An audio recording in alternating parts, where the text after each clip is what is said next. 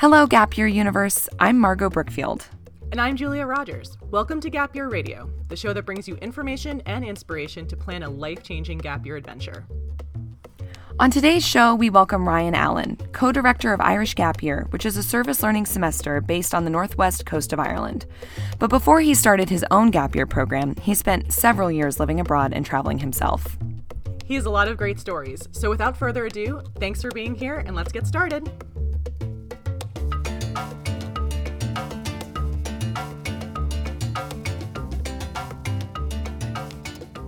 All right, welcome to the pod, Ryan. Uh, we appreciate having you here today. And based on Google, it seems that the three of us are spanning nearly 5,000 miles of the globe. Uh, so, where in the world are we today? Woohoo! Well, I am in Donegal in Ireland. I'm looking out the window and it's a beautiful sunny summer day. So, we're on the west coast here. And uh, I believe, Julia, you're in Vermont, aren't you? That's right. Also a beautiful summer day. It's it's super humid and I think it might storm later, but for now the weather is holding and it's just kind of like that dense humidity kind of summer summertime in the northeast.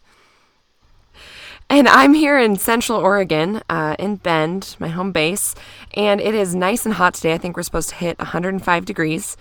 And Ooh. unfortunately, we've had some fires across the west coast, so it's nice and smoky here, um, which is making for some beautiful sunrises and sunsets, but uh, not not ideal at the at the moment. But uh, yes. so thank you so much again, Ryan, for being here, and we absolutely we really want to you know explore both your story and also what you're doing now as an educator. So, um, you know, a lot of people kind of come into the gap year world through through travel and their own experiences in their younger years. So, one of the things that we kind of wanted to to jump off with is what was your first formative travel experience, and and where'd you go, and what'd you do? Mm, that's a good question.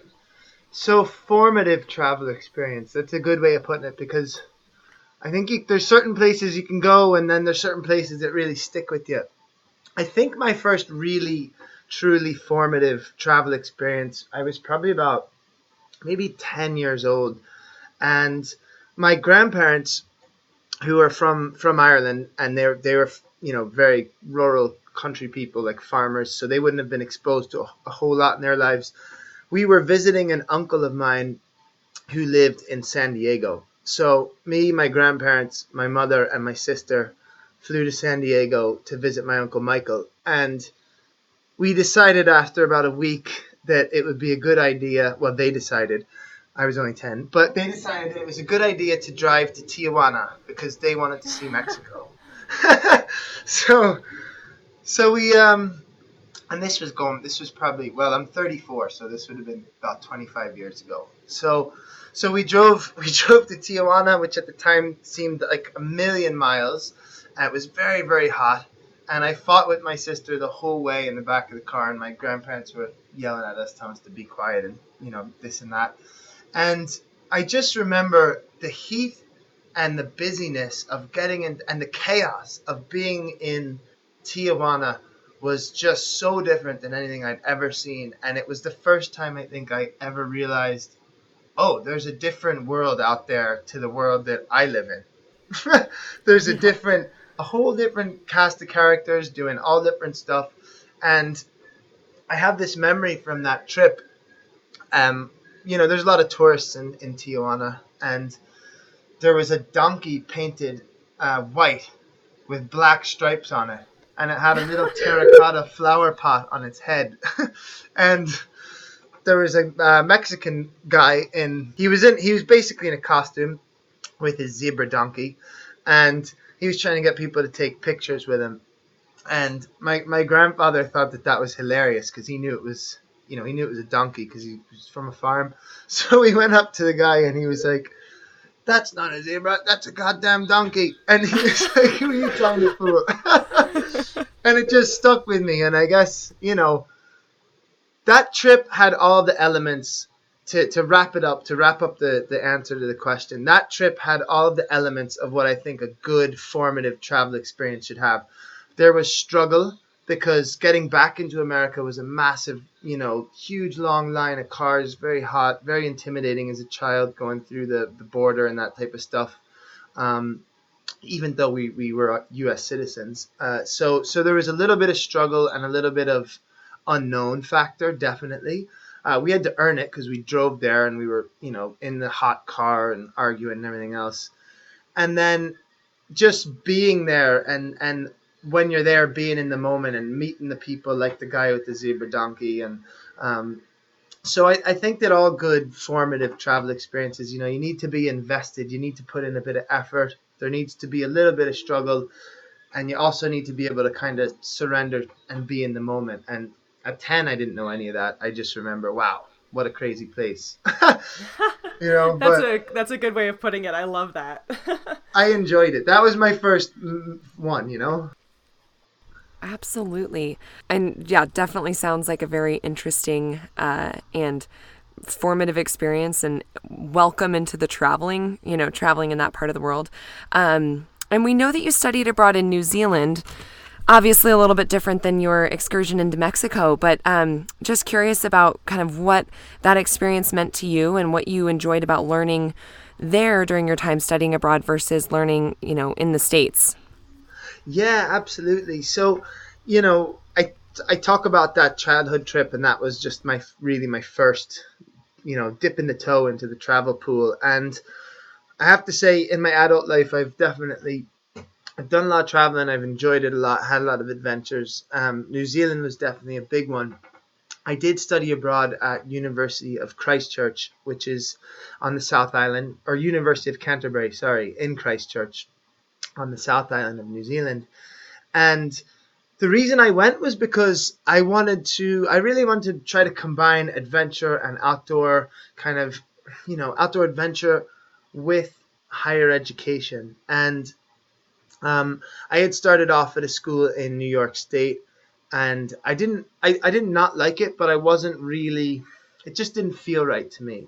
So I did two semesters and then I went um, on a study abroad program to University of Canterbury, and and that to me felt right. Uh, the Kiwis were really into like you know outdoor and the adventure culture in New Zealand is great. Um, there's endless amounts of places you can go check out down there. So when I was there, um, I was like, wow, I really like this. I actually like this university experience more than I liked the one at the at the college I was going to, New York State. So I transferred um, I transferred into that school to complete my undergraduate degree there, of which I had um, three years or six semesters left to do.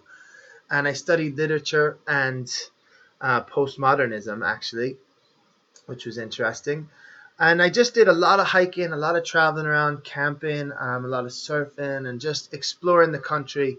And I, I couldn't recommend New Zealand enough to anybody who's thinking of doing a study abroad. It's just a fantastic place, particularly if you're interested in the outdoors. Um, they've just got it all down there. I know Christchurch is a great spot. Um, since I was there, they've had a, a big earthquake, but as far as I hear, the city is is doing quite well and recovering. Auckland is good, but it's a big city. It's on the North Island. Um, Wellington is another city that you can study in that's really good. And Dunedin on the South Island is also another um, study abroad destination that's really popular with people. So I kind of, you know, it was tough. I had to follow my heart and take a little bit of a leap of faith, a big leap of faith, actually. Um, you know, I don't know how far away it is. It's probably, I don't know, 3,000 miles away from anybody I knew. So that was tough, you know, but it was very formative to uh, who I am as an adult. And I, I always recommend to people who have a certain level of resilience, like that taking a leap of faith is a good thing. You know, it's it's a really good thing. And if you trust yourself and you put the time in to really think about, well, what do I want out of this experience? Usually it ends up being a real growth. But I did my last semester in New Zealand mostly from a tent.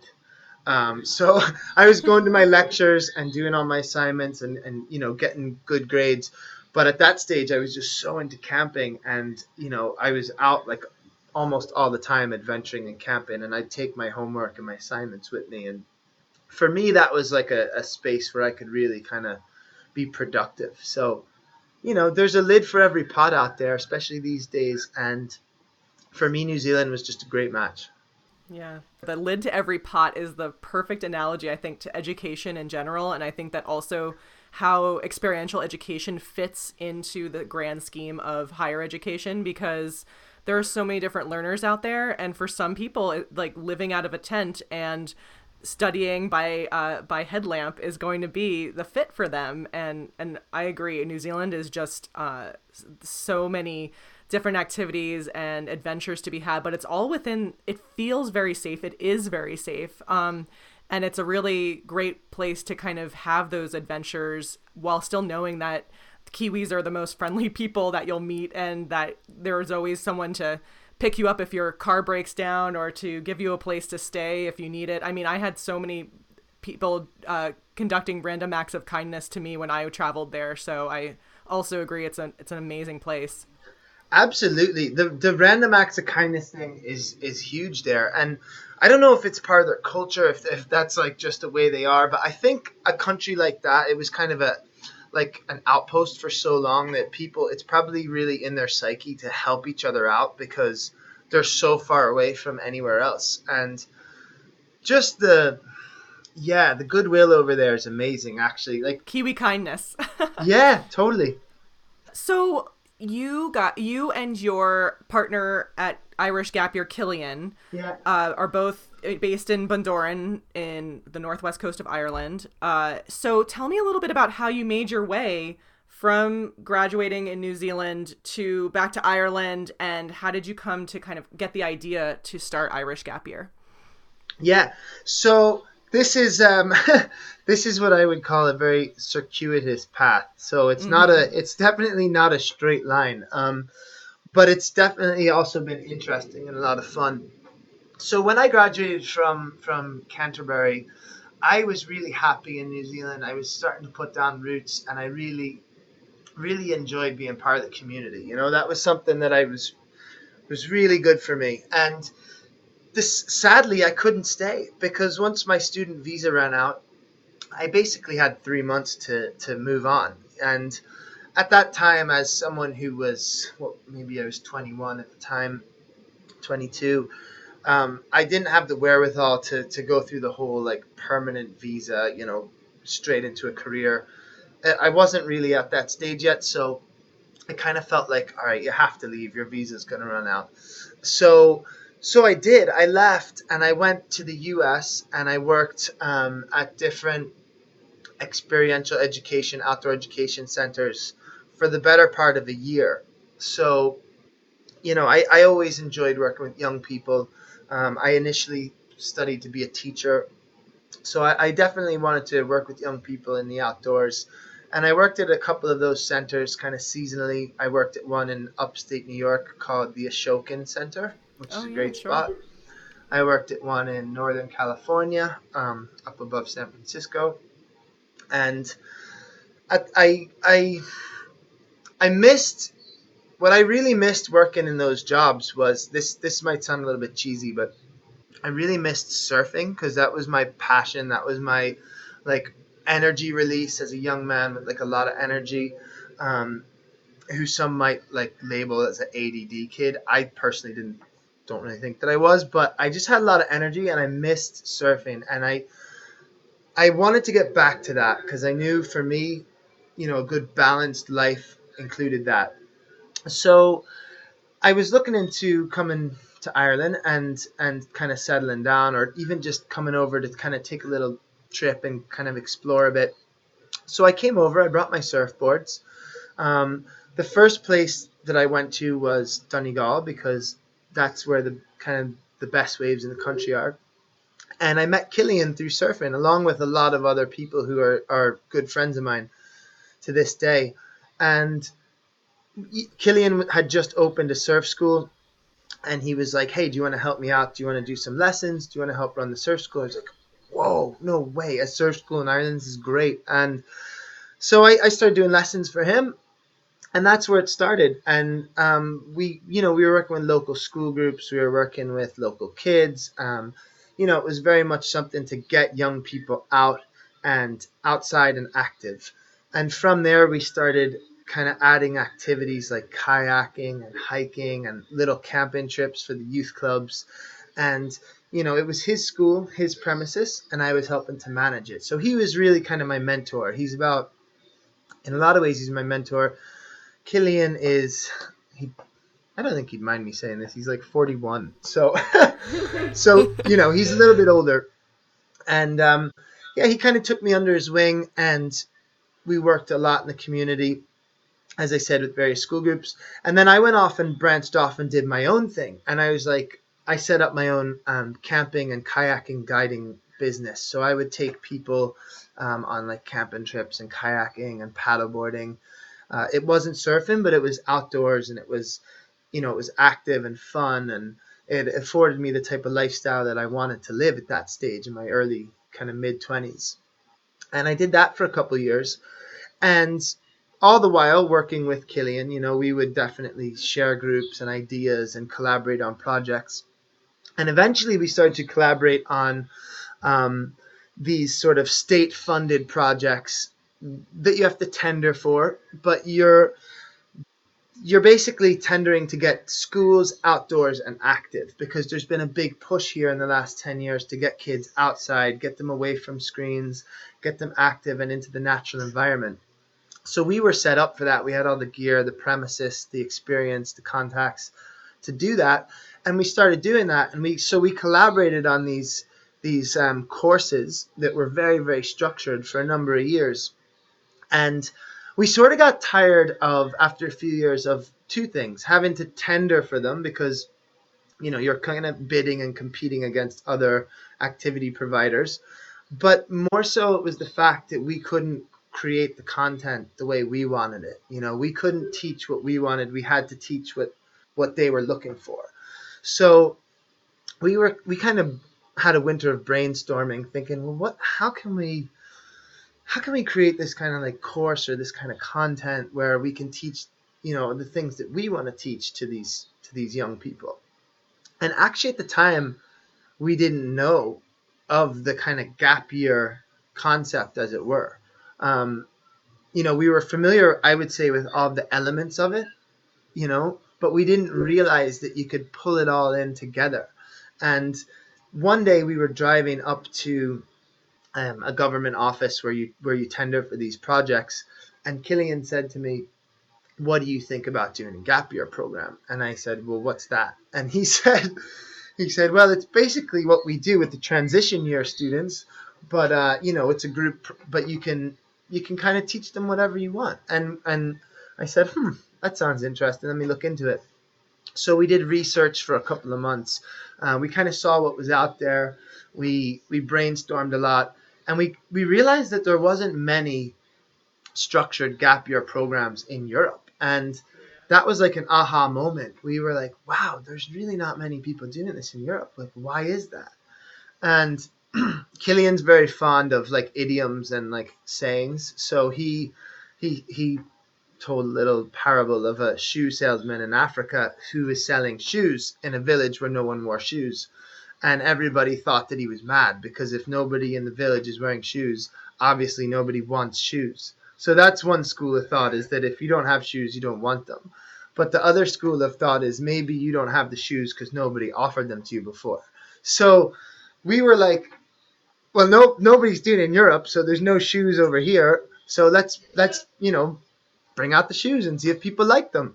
So we um we basically specked out and combined all of our kind of collective knowledge and experience into the adventure and leadership program that we that we're running now.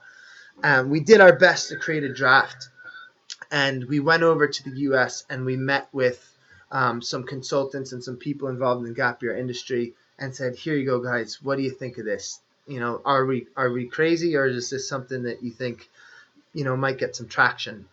And we got really positive feedback, and and we just ran with it. And now we're running full programs. You know, twice a year. We've just added a new program, which is the arts and culture program, and you know, in a nutshell, that's kind of the journey from from you know finishing my college experience in New Zealand to run an Irish gap year with Killian.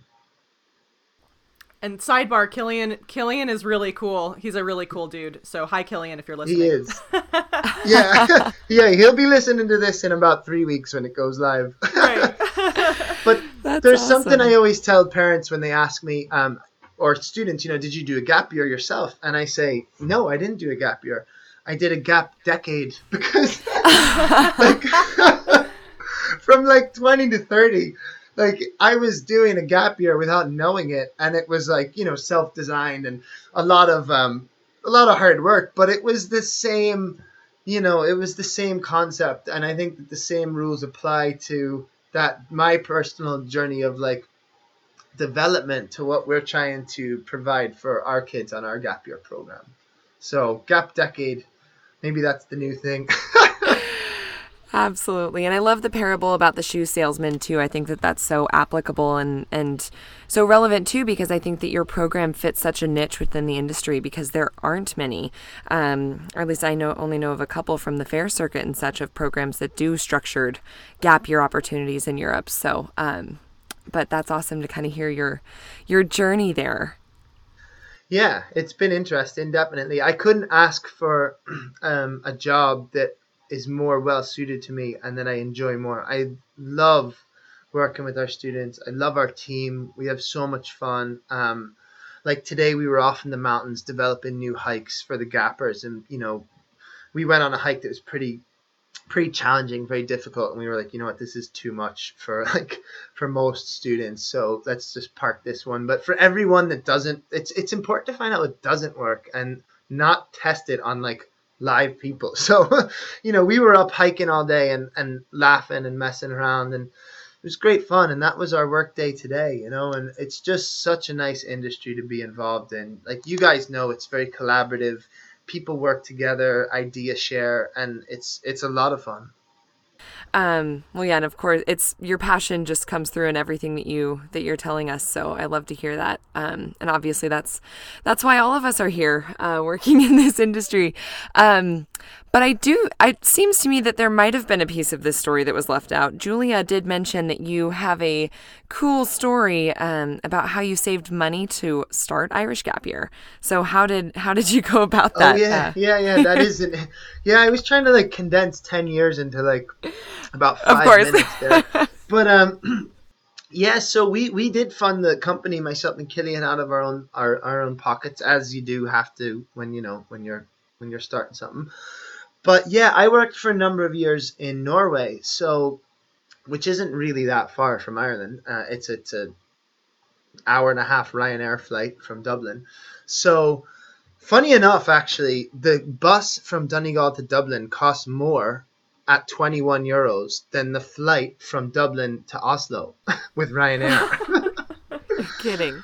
but I wouldn't recommend Ryanair. I hope I hope um I hope they're not listening right now, but I wouldn't recommend them to anyone because they're always Don't on worry, they're, they're not currently a sponsor of the podcast. Michael O'Leary's not we won't reach out to to them. yeah, they've got bigger fish to fry, I think. But um, but yeah, I did work in Norway for a few for a few years, and I was working on a fishing boat.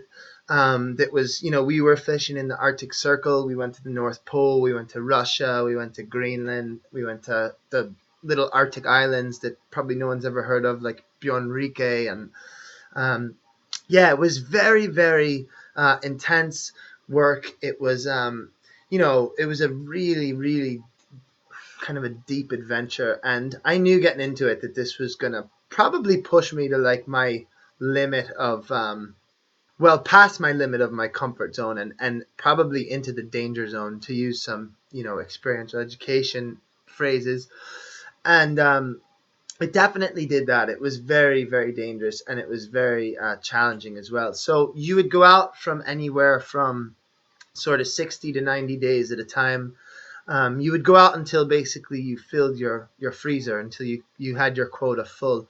And we were um, a pelagic boat fishing for whitefish for cod. The main buyer of the fish was actually McDonald's. So you can get some very high quality food from McDonald's if you get the fish fingers because they're actually wild cod.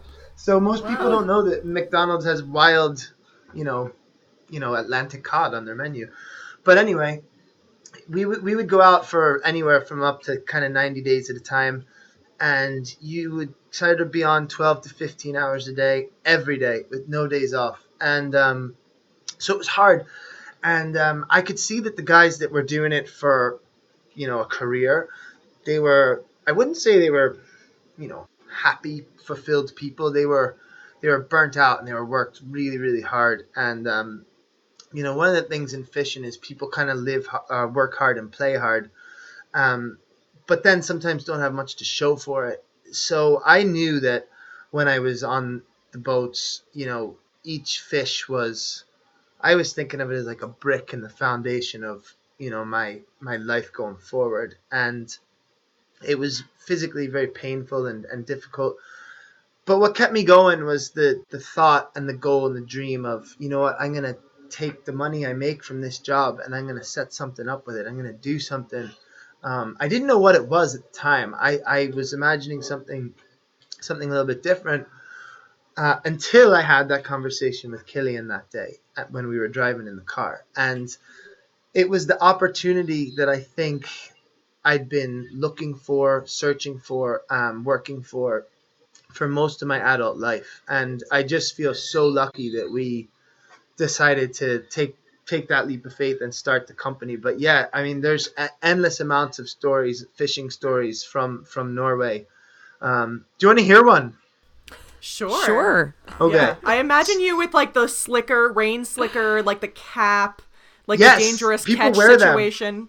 Yeah. Yeah, the oil skins. Uh, they're they're really important because you're getting sprayed with water, but you're also getting sprayed with like liquid fish. So you, you Oh gosh. yeah, it's it takes a while to get that smell off you. But um, you want to kind of keep it at bay as much as possible. So yeah, you're wearing um big heavy like um steel toe like Wellington boots and a big oilskin um kind of overalls and a big illuminous jacket and all that kind of stuff.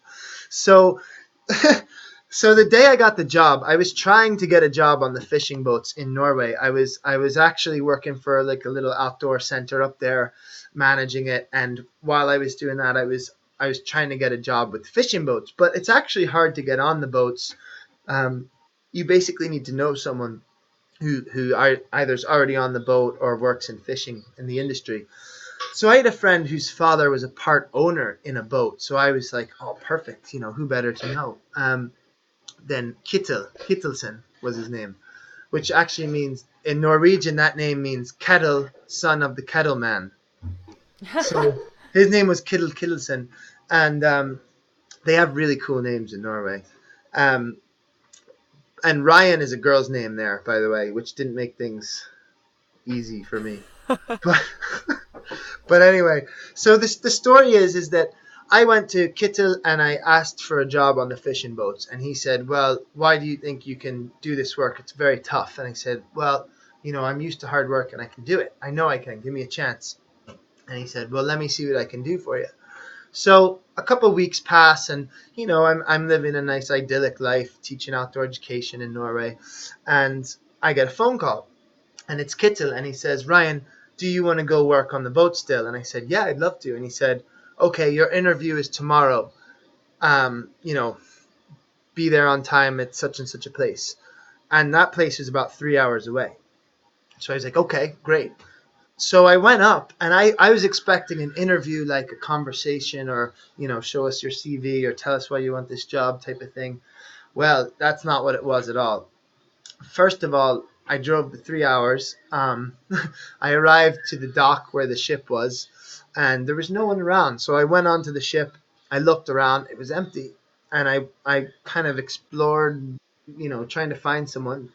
And I got down into the cargo hold, which is a 900 ton freezer. So a 900 ton freezer is probably like half the size of like a large supermarket. Like it's a massive amount of space and there was a man down there and he had a um, a pressure washer like a power hose type thing and he just put it in my hands and he said wash this freezer and come find me when you're done so this this ship had just come in from you know 90 days out at sea and having 900 tons of frozen cod in it like this is the size of like a like a basketball auditorium. You know, it's a huge space, um, caked in f- fish that's thawing out.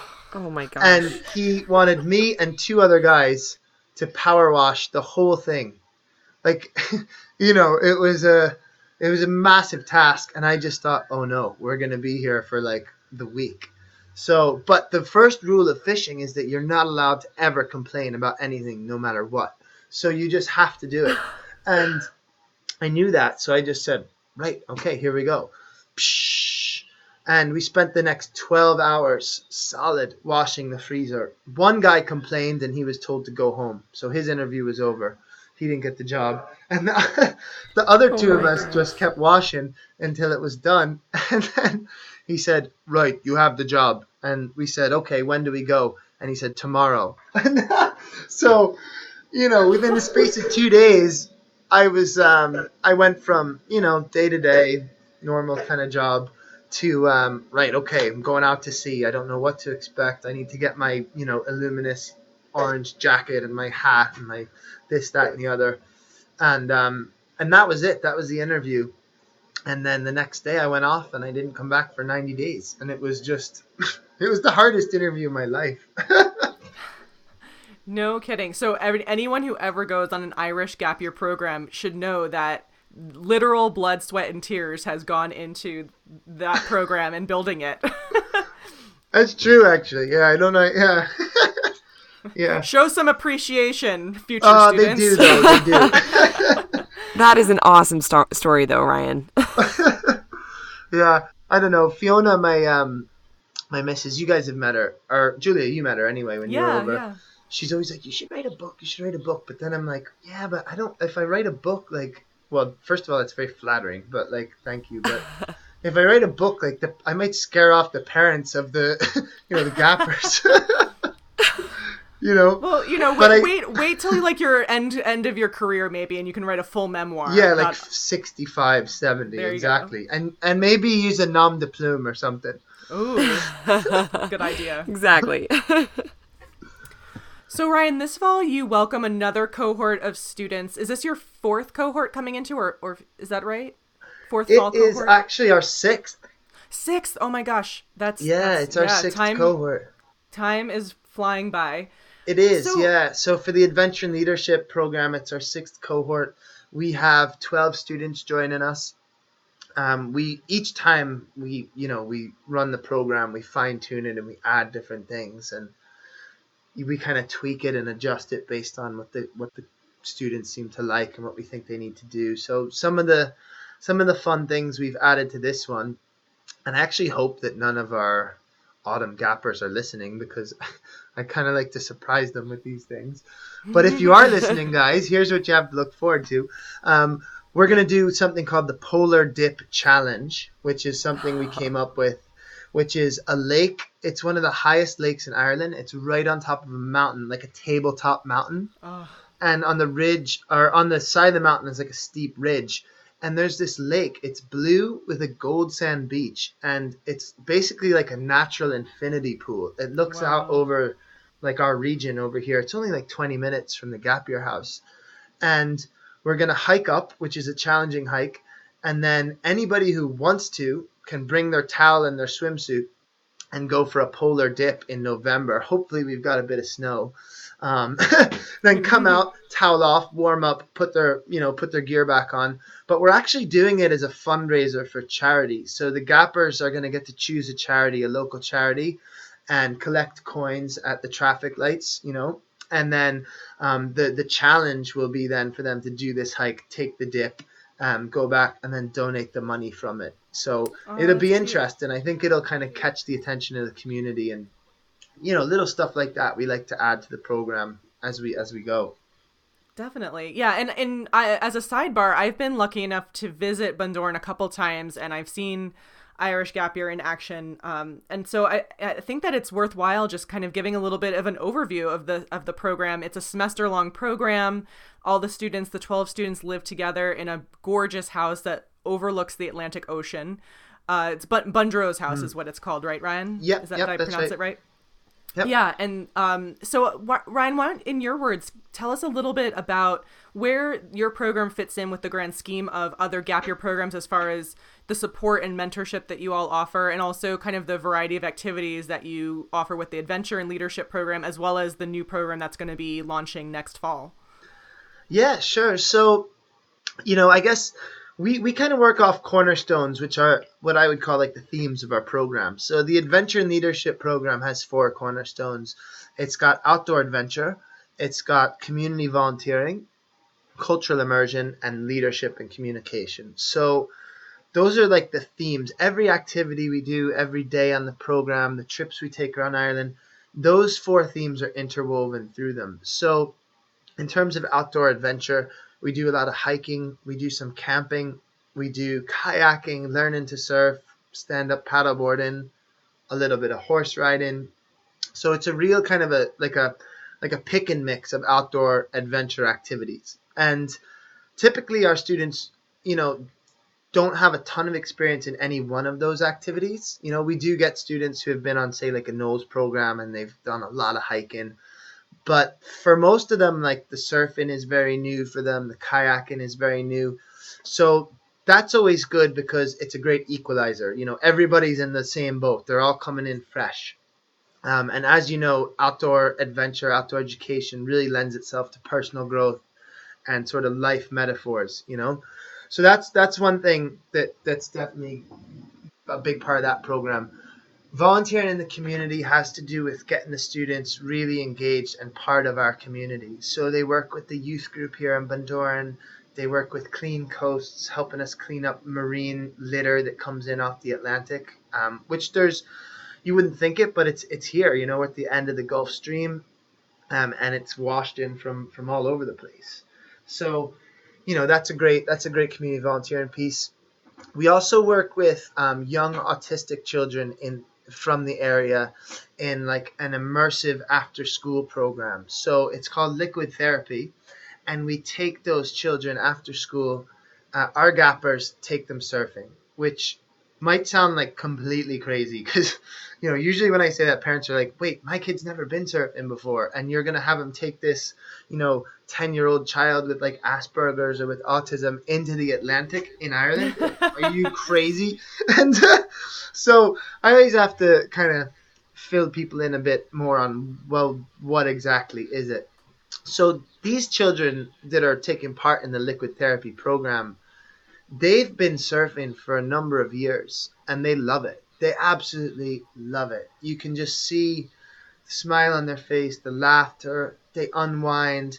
You know, the parents get a little break as well, but they need supervision, one on one supervision. And so you need a good base of volunteers to make that happen. So we do like a crash course in like surfing, working with the students, the do's and don'ts of working with children with like Asperger's, autism, with our gappers when they first arrive, and then we pair them with like a big brother, big um, big brother, big sister kind of thing with the liquid therapy kids, and they take them out after school surfing. But our gappers are learning from them because they know how to surf, and they're learning from our gappers because they're young adults and they're you know they're kind of just socializing with them and supervising them in the sea now the whole thing is overseen by like a team of lifeguards and experienced uh, like special educators. So there's a lot of safety and control and the guy that runs it tom lucy is just a fantastic guy. He's you know really got his act together.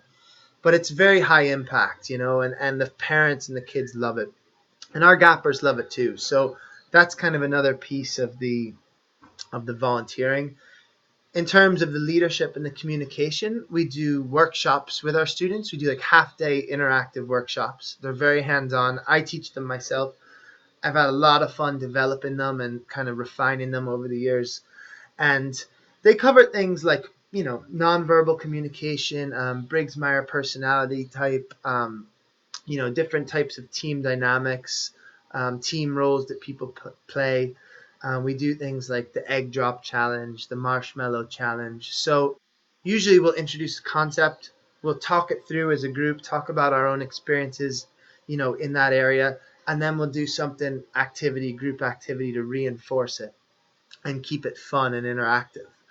uh, we also, you know, on the leadership piece, we have student leaders who will lead the group on, say, hikes or um, help to organize, you know, the charity event as I talked about. So we try to really engage the students and challenge them in a, in a leadership role, um, and and all the roles that come with a team, you know, supporting leader, um, right on down to kind of like, you know, now you're having to to be delegated to. So how does that feel, and what type of leadership, you know, best suits you? So, so that's the leadership piece, and then the cultural immersion has to do with one, we're a community-based program, which is different than the trend I think in Gap Year, which is kind of expeditionary. So we're we're in our community here in Bundoran. The students live here; they get to know the locals, but we also travel around Ireland and we kind of go off the beaten path so they get to see the whole country and really get to kind of survey the culture um, hands on and in a deep sort of a way. So that's the idea with that program. It's a broad program, it's very active, it's very structured, and it's basically about um, empowering the students and, and kind of getting them familiar with themselves, how they work with a team, um, how to lead and be led, and how to be part of a community and, and just keep it fun. So that's the adventure in leadership.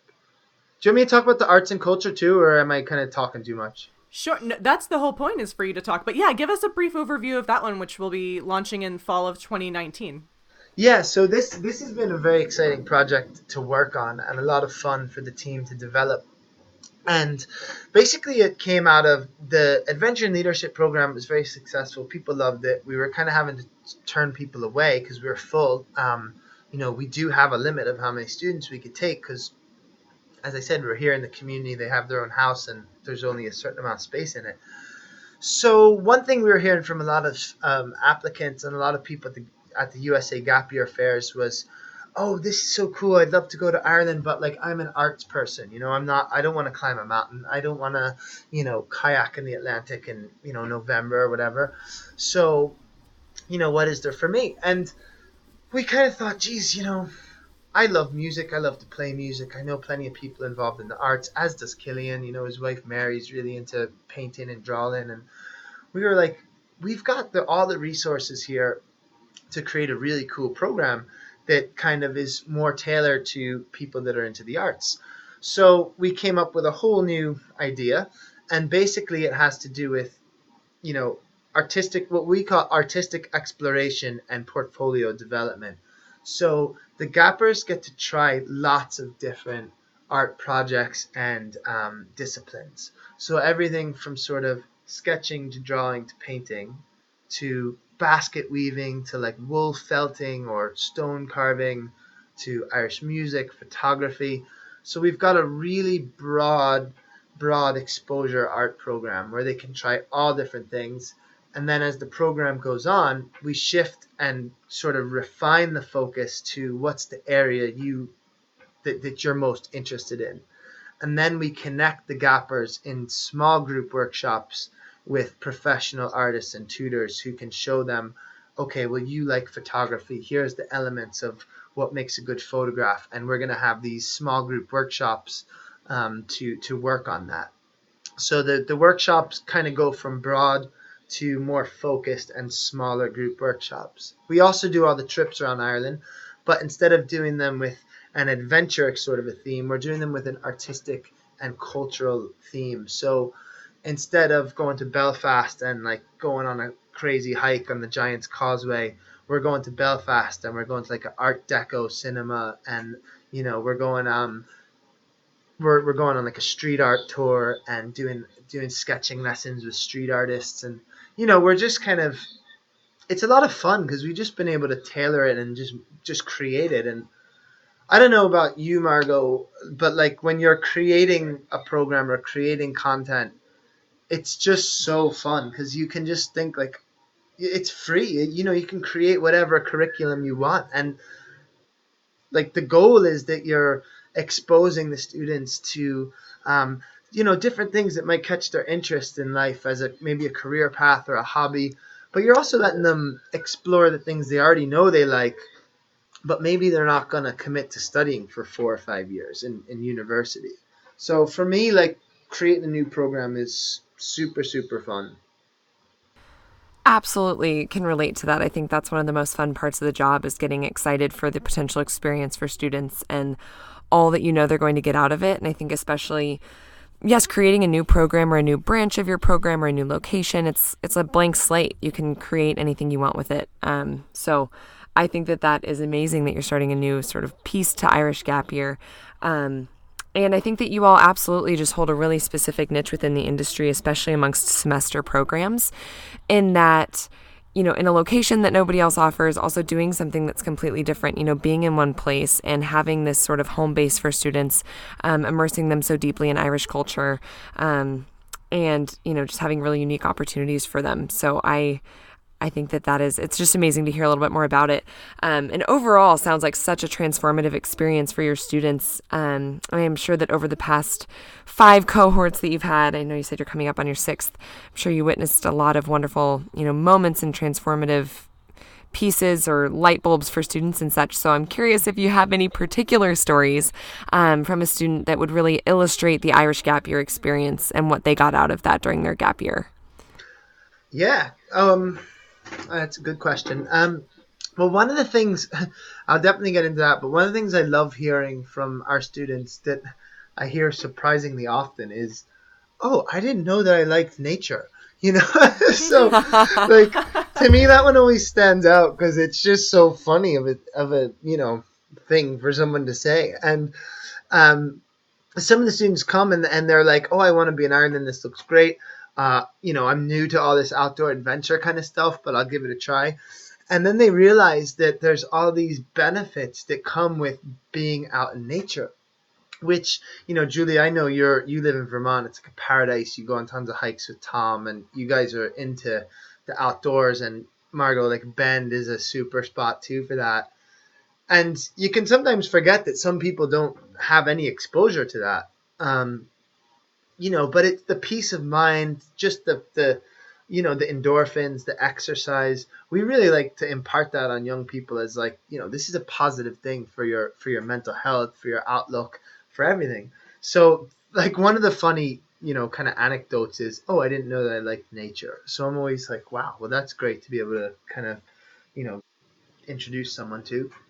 But success story wise, we've definitely had a few. Some of them have been you know, really serious and really high stakes, you know, young people who have gone through like difficult adolescent years. Um, and I, I, I don't really, I don't think I sh- should talk about those because they're so personal. So I, I'd rather kind of talk about like more of a middle of the road kind of experience that probably more, you know, the majority of students can relate to.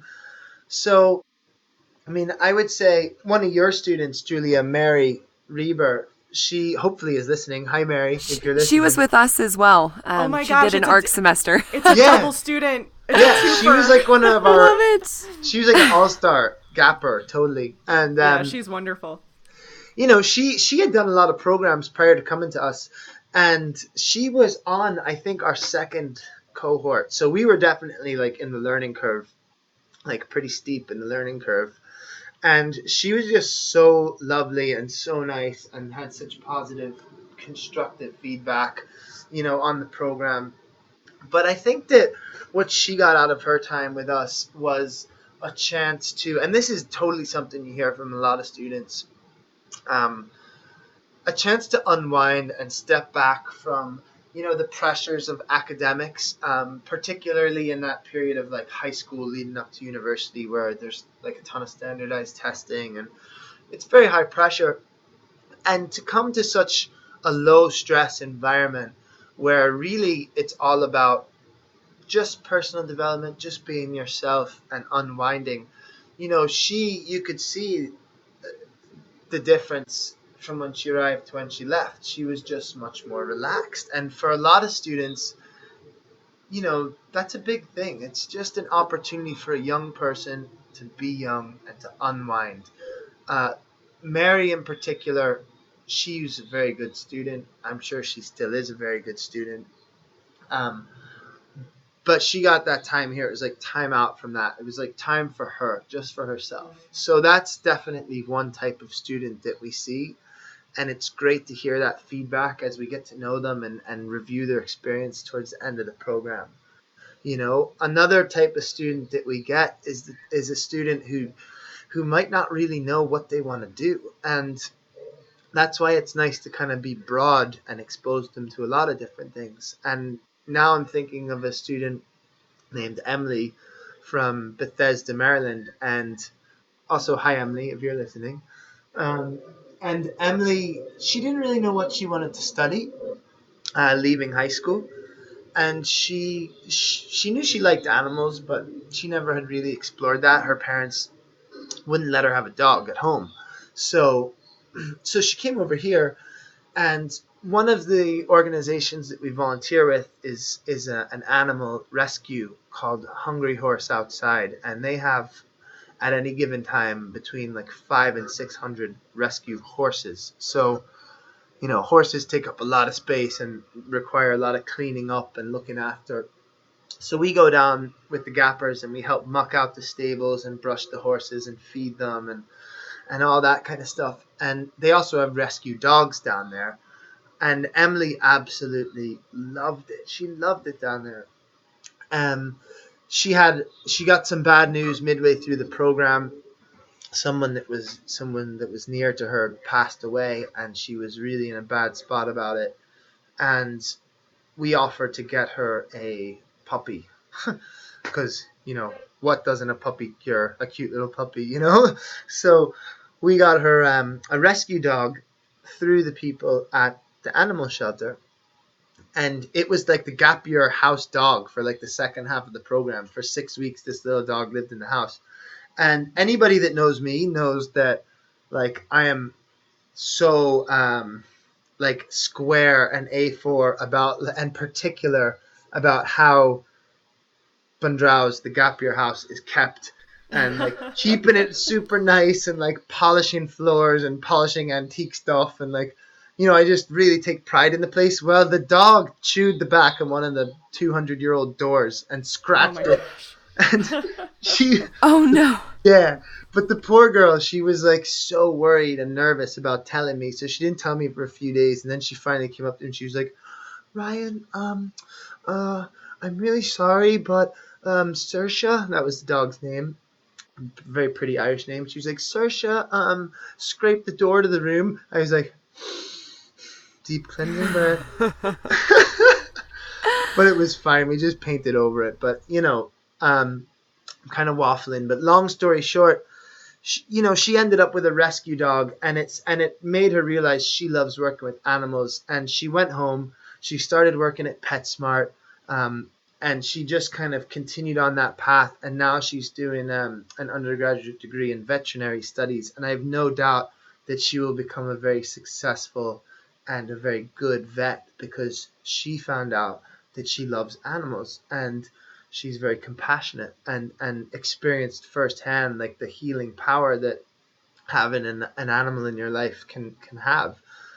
So you know that was another real success story that was you know we were just so happy. And every time i go to america um to dc for the gap fairs you know it's nice to hang out and catch up with emily and and the little dog too saoirse Oh, that's so cute.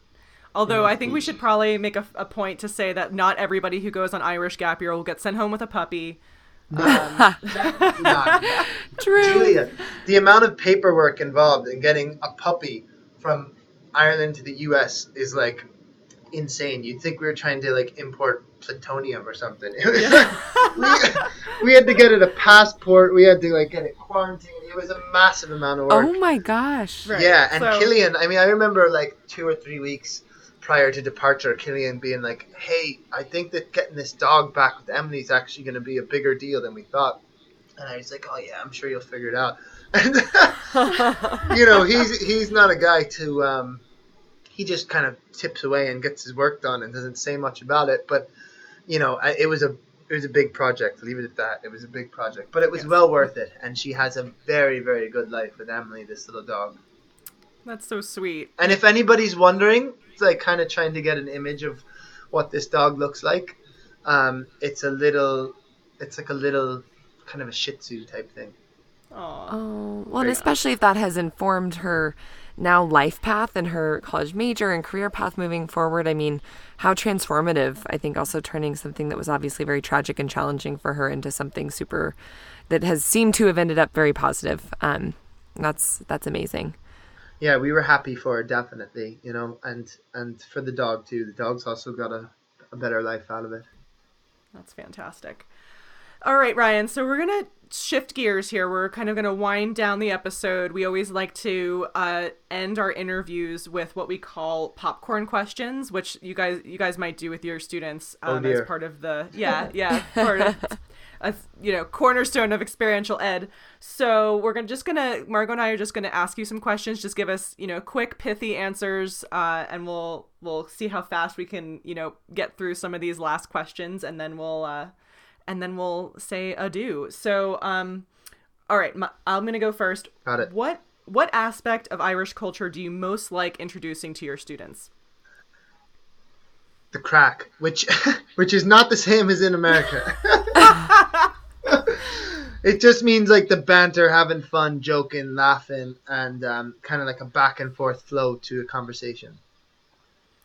Yep, craic. C R A I C. Craic. Yes, yes. Yeah. Not Oh. like not, not not totally different from American crack. Funny. I would not have expected it to be spelled that way.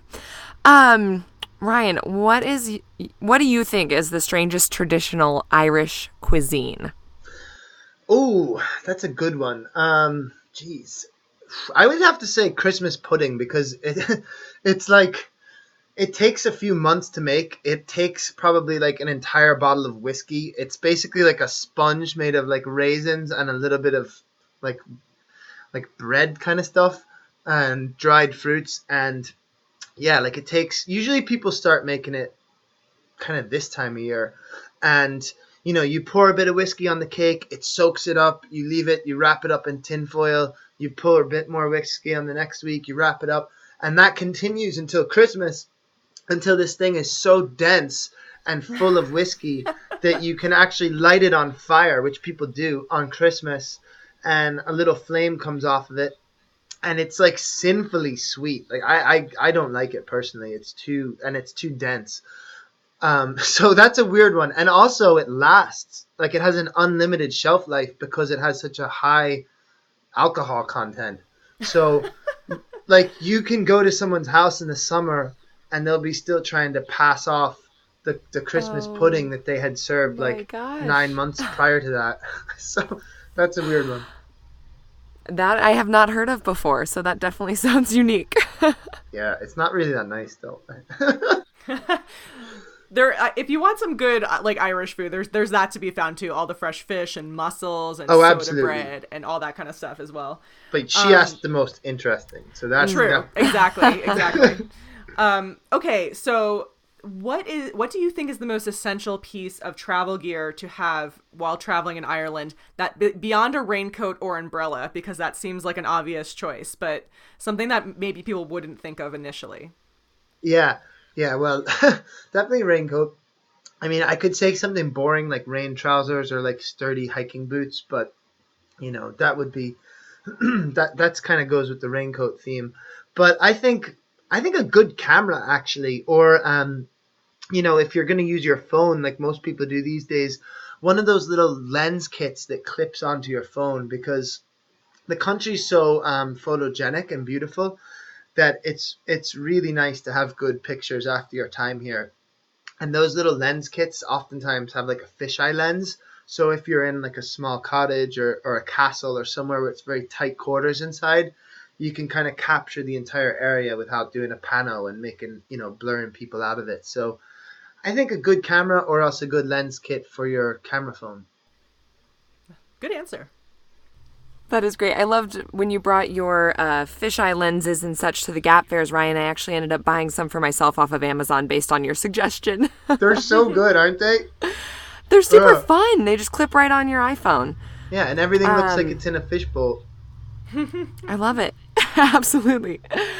Um, okay, what aspects of the Gaelic language do you find most compelling or unique? Whew. Well, I mean, I can't really claim to be an expert in that at all because I can't speak Irish, um, and a lot of people here in the northwest, you know, there's Gaeltachts, there's Irish speaking regions in the northwest. So, I mean, I, I to answer your question though, I think that it's very lyrical, and I think that it's it's very descriptive. The way that you know, um, the way that like a sentence is structured or certain words are structured, it's different. It's fundamentally different than English. So it's it's just very it's very lyrical and descriptive and kind of graphic. So I, I think that it's it's a very pretty language, but I don't really. I mean, I only know a couple of phrases, and and when I see things like poems or or you know limericks or expressions translated into English, you hear them in English and you hear them in Irish, and in Irish they just sound so so much more natural. I wish I could speak it. Ryan, we so appreciate your time with us today and thank you for joining us on the pod, especially all of us spanning three vastly different time zones around the world. Thanks for making it happen. Yeah, thanks for having me. I've really enjoyed it, guys. Thanks a million for thinking of us and, and I'm glad to be a guest on the podcast. All right. So you can find Ryan at irishgapyear.com. It's com, right, Ryan? Not org. Yeah, we went with the dot com. Yep. yep. And also, Ryan and his team almost always do almost every or every gap year fair, and that's usagapyearfairs.org if you want to learn about the schedule. He'll be in the States January and February of 2019, touring with uh, with the crew of uh, the USA Gap Year Fairs and visiting lots of different cities all over the country. So you can learn more about his program or see him in person by attending a Gap Year Fair. And you can find us a lot of places, Gap Year Radio. We're on Instagram and Facebook at Gap Year Radio or online at gapyearradiopodcast.com. You can also email us your Gap Year questions or comments about the show at gapyearradio at gmail.com. And you can download the show wherever you find your favorite podcasts. And if you do have a moment, we would love for you to leave us a review on Apple Podcasts so more people can discover the show. All right. Thanks so much, Julia. Now, Ryan, we are trying to sign off every pod in a different language. So it, of course, seemed appropriate today to try Gaelic in honor of you being with us. Uh, but I know that you mentioned earlier in the show that you don't really speak Gaelic. So would you mind maybe telling us how you would say thank you and goodbye in the language? uh, you could say Giramira, which means thank you in Irish, which is one of the few phrases that I know. So. So I'd say that to you guys, Giramea, and thank you for having me as a guest on the podcast. And I look forward to listening to all the other guests in the future. Giramea, thank you. All right, guys.